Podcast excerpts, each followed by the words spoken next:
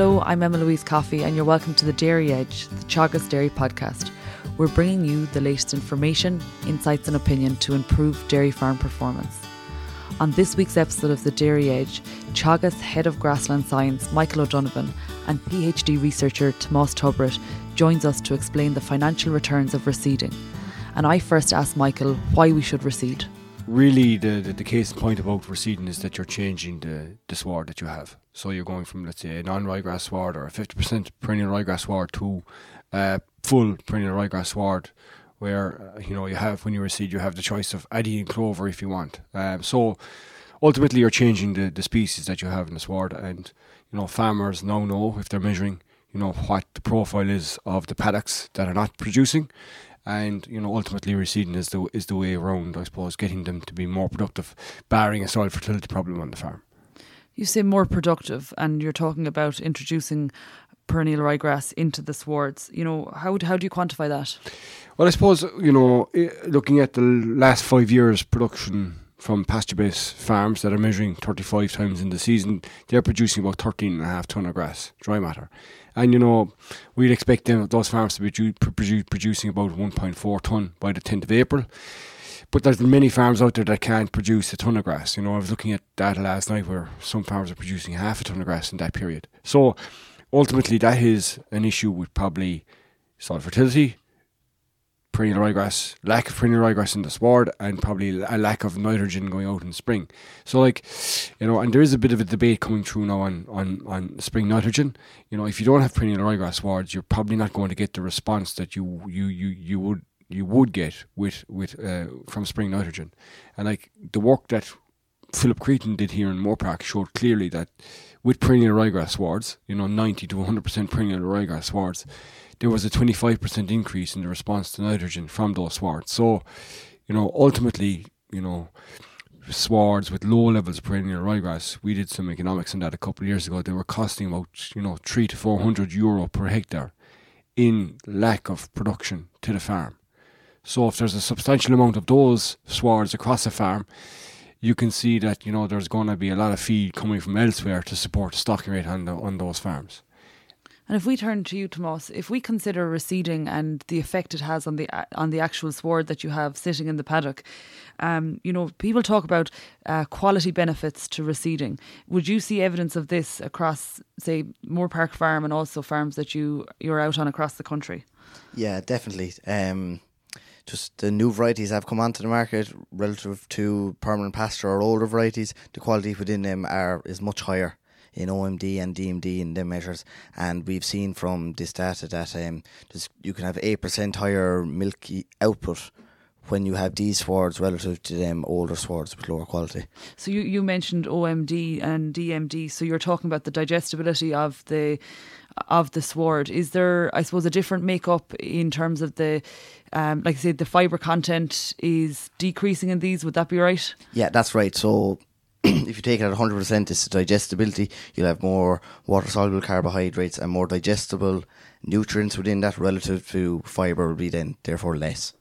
And then you mentioned there's going to be an, an increase in milk production, and you're talking in the region of eight percent, which which is very considerable on farms. If we consider then um, grass utilisation, is there a difference in grass utilisation in your old older pastures when we compare them to the reseeded ground? Yes, definitely. So my PhD work is involved in looking at uh, this topic.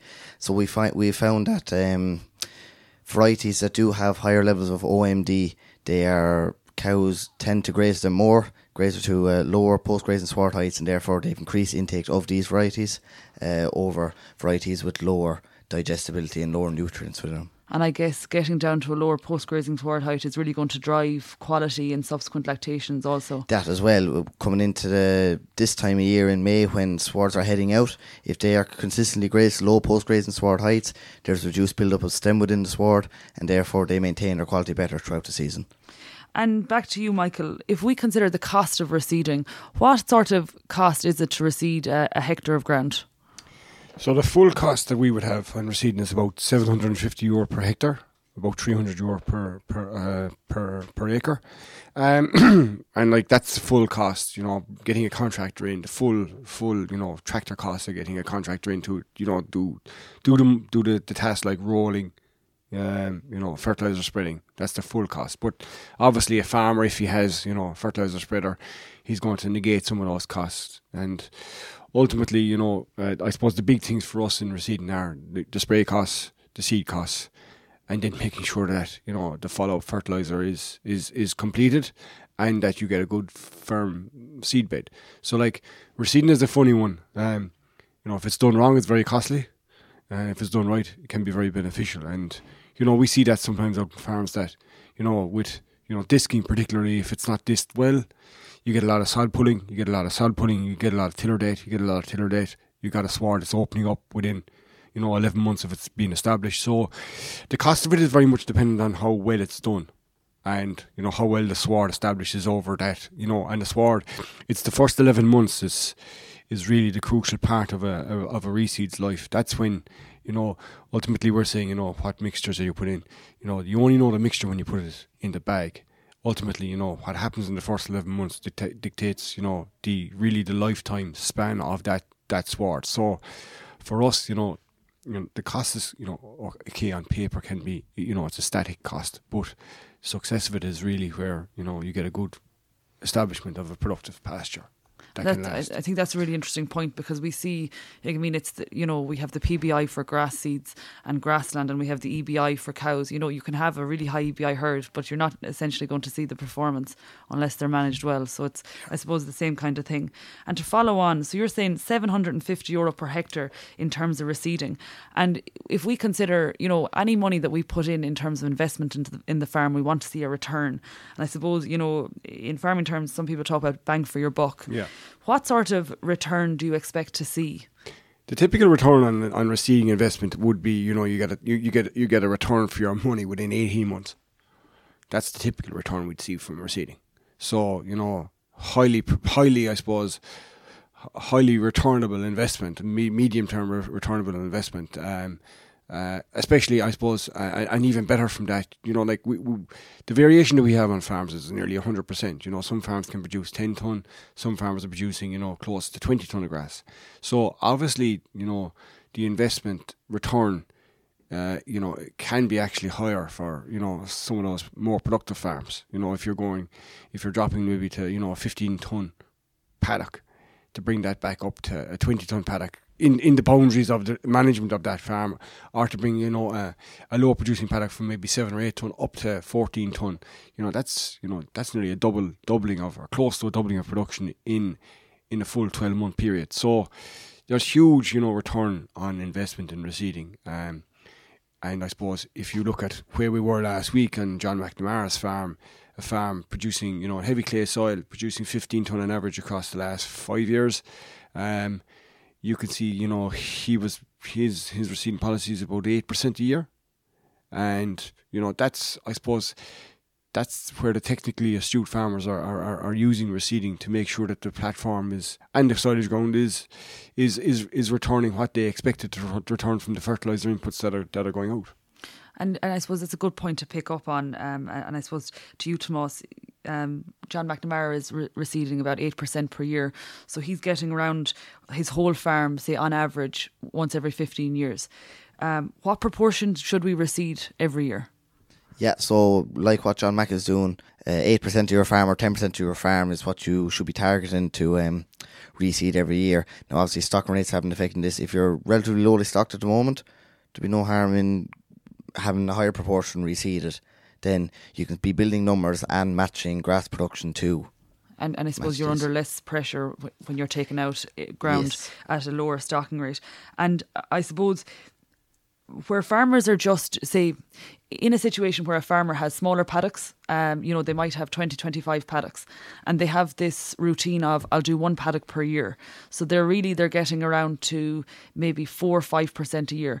Do they need to lift that? Yes, they definitely do, because if you're at four to five percent, it's once every twenty years you're reseeding, and that uh, the swards are getting outclassed. There's uh, introgression weeds into the sward, and the new varieties that are coming onto the market uh, would far outclass these older varieties within twenty years. And I, I suppose to be the devil's advocate here, I have, you know, you hear some farmers and they say that paddock is reseeded twenty years ago and it's one of my best performing paddocks. What do you think that comes down to? Is it just a really good variety that they put in twenty years ago? I'd say it'd be down to how that field is managed and the actual proportion of perennial ryegrass within that sward.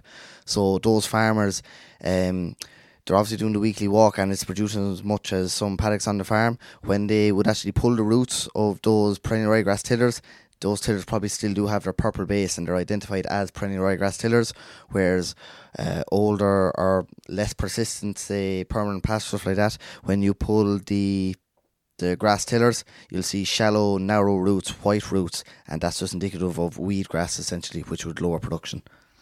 And then, um, I guess, you know, it has been mentioned, um, Michael, that t- uh, farmers are measuring thirty-five times a year, and there's a really, really good indication of paddock uh, production. And going back then, you know, to John McNamara again, if we look at his growth curve, it's very flat. So his there's not a huge difference between his top and his bottom paddocks in terms of performance. Where you're not measuring grass, is there any way of identifying my best paddock versus my worst paddock and the paddocks that you target for reseeding? I suppose one of the one of the uh, one of the things that the Grass ten team have brought out in the last uh, twelve months ago, uh, last January, was they have this uh, grazing wall chart where, um, you know, if it's put in the parlour, a farmer has access to it, you know, every day, and he can document the, the number of grazings that he's getting off a paddock or whether there's a silage coming off a paddock, and that that that that. clearly tells the farmer, you know, what what paddocks are being utilised with more grazings. And, you know, a, a guy doesn't have to be measuring grass to use that. And, you know, I think for, for guys who aren't measuring grass, are not comfortable yet doing it, I think that, that wall planner, which is actually free from the from the Grass ten initiative, is is is is, is a good way of, of, of profiling how productive those paddocks are. And like if a paddock is giving you twelve grazings, well, automatically, you know, then that, you know, well, you're going in there more frequently Uh, then, you know, something that might be giving you five or six or seven. And like that sort of variation is out there on farms, you know. Um, so I suppose, um, okay, we, we like fellas to measure, and, you know, obviously measurement will will give you more knowledge and you'll be, you'll be able to react to that. But the the, the, the, the grazing uh, date wall chart is, is probably the next uh, step down off of, you know, actually measuring grass weekly. And I think that's that is useful for, for many farmers, you know. And if we consider then time of year when we're going reseeding, um, wh- you know, what is the window for farmers to reseed across a twelve-month yeah. period? Well, historically, April and August have been, you know, they are th- th- those two months are probably the, the months that, that you target. And more and more, we've probably seen that we would have a preference now to move to the April, you know, end of the first round, middle of the second round uh, period. We kind of see that as, you know, growth rates are beginning to kick up on farms. Yeah, you know, if you reseed in April, you probably have a good chance of getting that back in by the second week of June for aftergrass, whether that's for calves or for, for the for the, the herd. Um, from a weed control perspective, from a clover establishment perspective, we think that the spring reseed is probably the way to go. PastureBase would show us that, you know, some of their spring reseeds would be growing ten to fourteen tonne of grass dry matter. They would be growing as much as the swards, or more than the swards that they would be re- being replaced in that full, in that initial grass productive year. So, a lot of sense. There's a lot of sense if a farmer can can free up that space to to go reseeding in in in in in, in, in spring. In the autumn, then it's it's it's it's probably a different kettle of fish. Um, you're looking at probably stocking rate. You know, if stocking rate is getting tight in the autumn and you're trying to build grass, you know, autumn is not suitable for you. Um. Then the autumn, there can be complications. Some guys, you know, August is some guys, September in their eyes, and, and we go too late with sprays. We go, some some reseeds can't get grazed. If they don't get grazed in that first autumn, they're not tillering. Uh, and then you have, you know, if they're not sprayed, then you have docks coming in and chickweed coming in to the following spring, which which can fundamentally open up a reseed without ever getting it grazed, you know, before the winter. So I think, as much as possible, we should we should be targeting the spring. You know, we we would see that, you know, clover struggles at establishment above eight degrees. You do that in April, you know, clover has absolutely no no problem in establishing when, you know, soil temperatures are fourteen, fifteen degrees. And and you know, all our all our good clover swards, I'd say, in the Teagasc farms would be would be a um, would be spring reseeds. And just to pick up on a point that you made, you were saying that where you're reseeding in, say, April time, you're going to grow, t- you know, ten to fourteen tonnes on average on that paddock. So, you know, I think that kind of busts the myth for people, you know, this whole thing of, oh, well, you know, I'm going to produce half the amount of yield, I'm going to have half the amount of yield on that paddock that I would normally have if I hadn't taken it out. So, you know, what you're saying to us is that's not a problem. Well, look, if you if you spray it off, if you spray it off the tenth of April, you're cultivating it probably the eighteenth, nineteenth of April. You know what I mean? And if you get the seed in, and you, you, obviously you're banking on a contractor to, to do it for you. If you can get the seed in within a couple of days of that, you know, you're looking at, you know, a turnaround time. We we target a tor- turnaround time of sixty days, but there's actually farmers who've got in, got back into swards after forty-two days in spring reseeds, and you wouldn't get that at all. That's it for this week's episode of the Dairy Edge podcast, and my thanks to Michael O'Donovan and Tomas Tubritt for joining me on this week's show. Join us next week to hear the step-by-step of best practice for reseeding. Don't forget to subscribe on Apple and Google Podcasts as well as Spotify, and for more information go to the Teagasc website at teagasc dot I E. I'm Emma Louise Coffey, and join me next time for your Dairy Edge.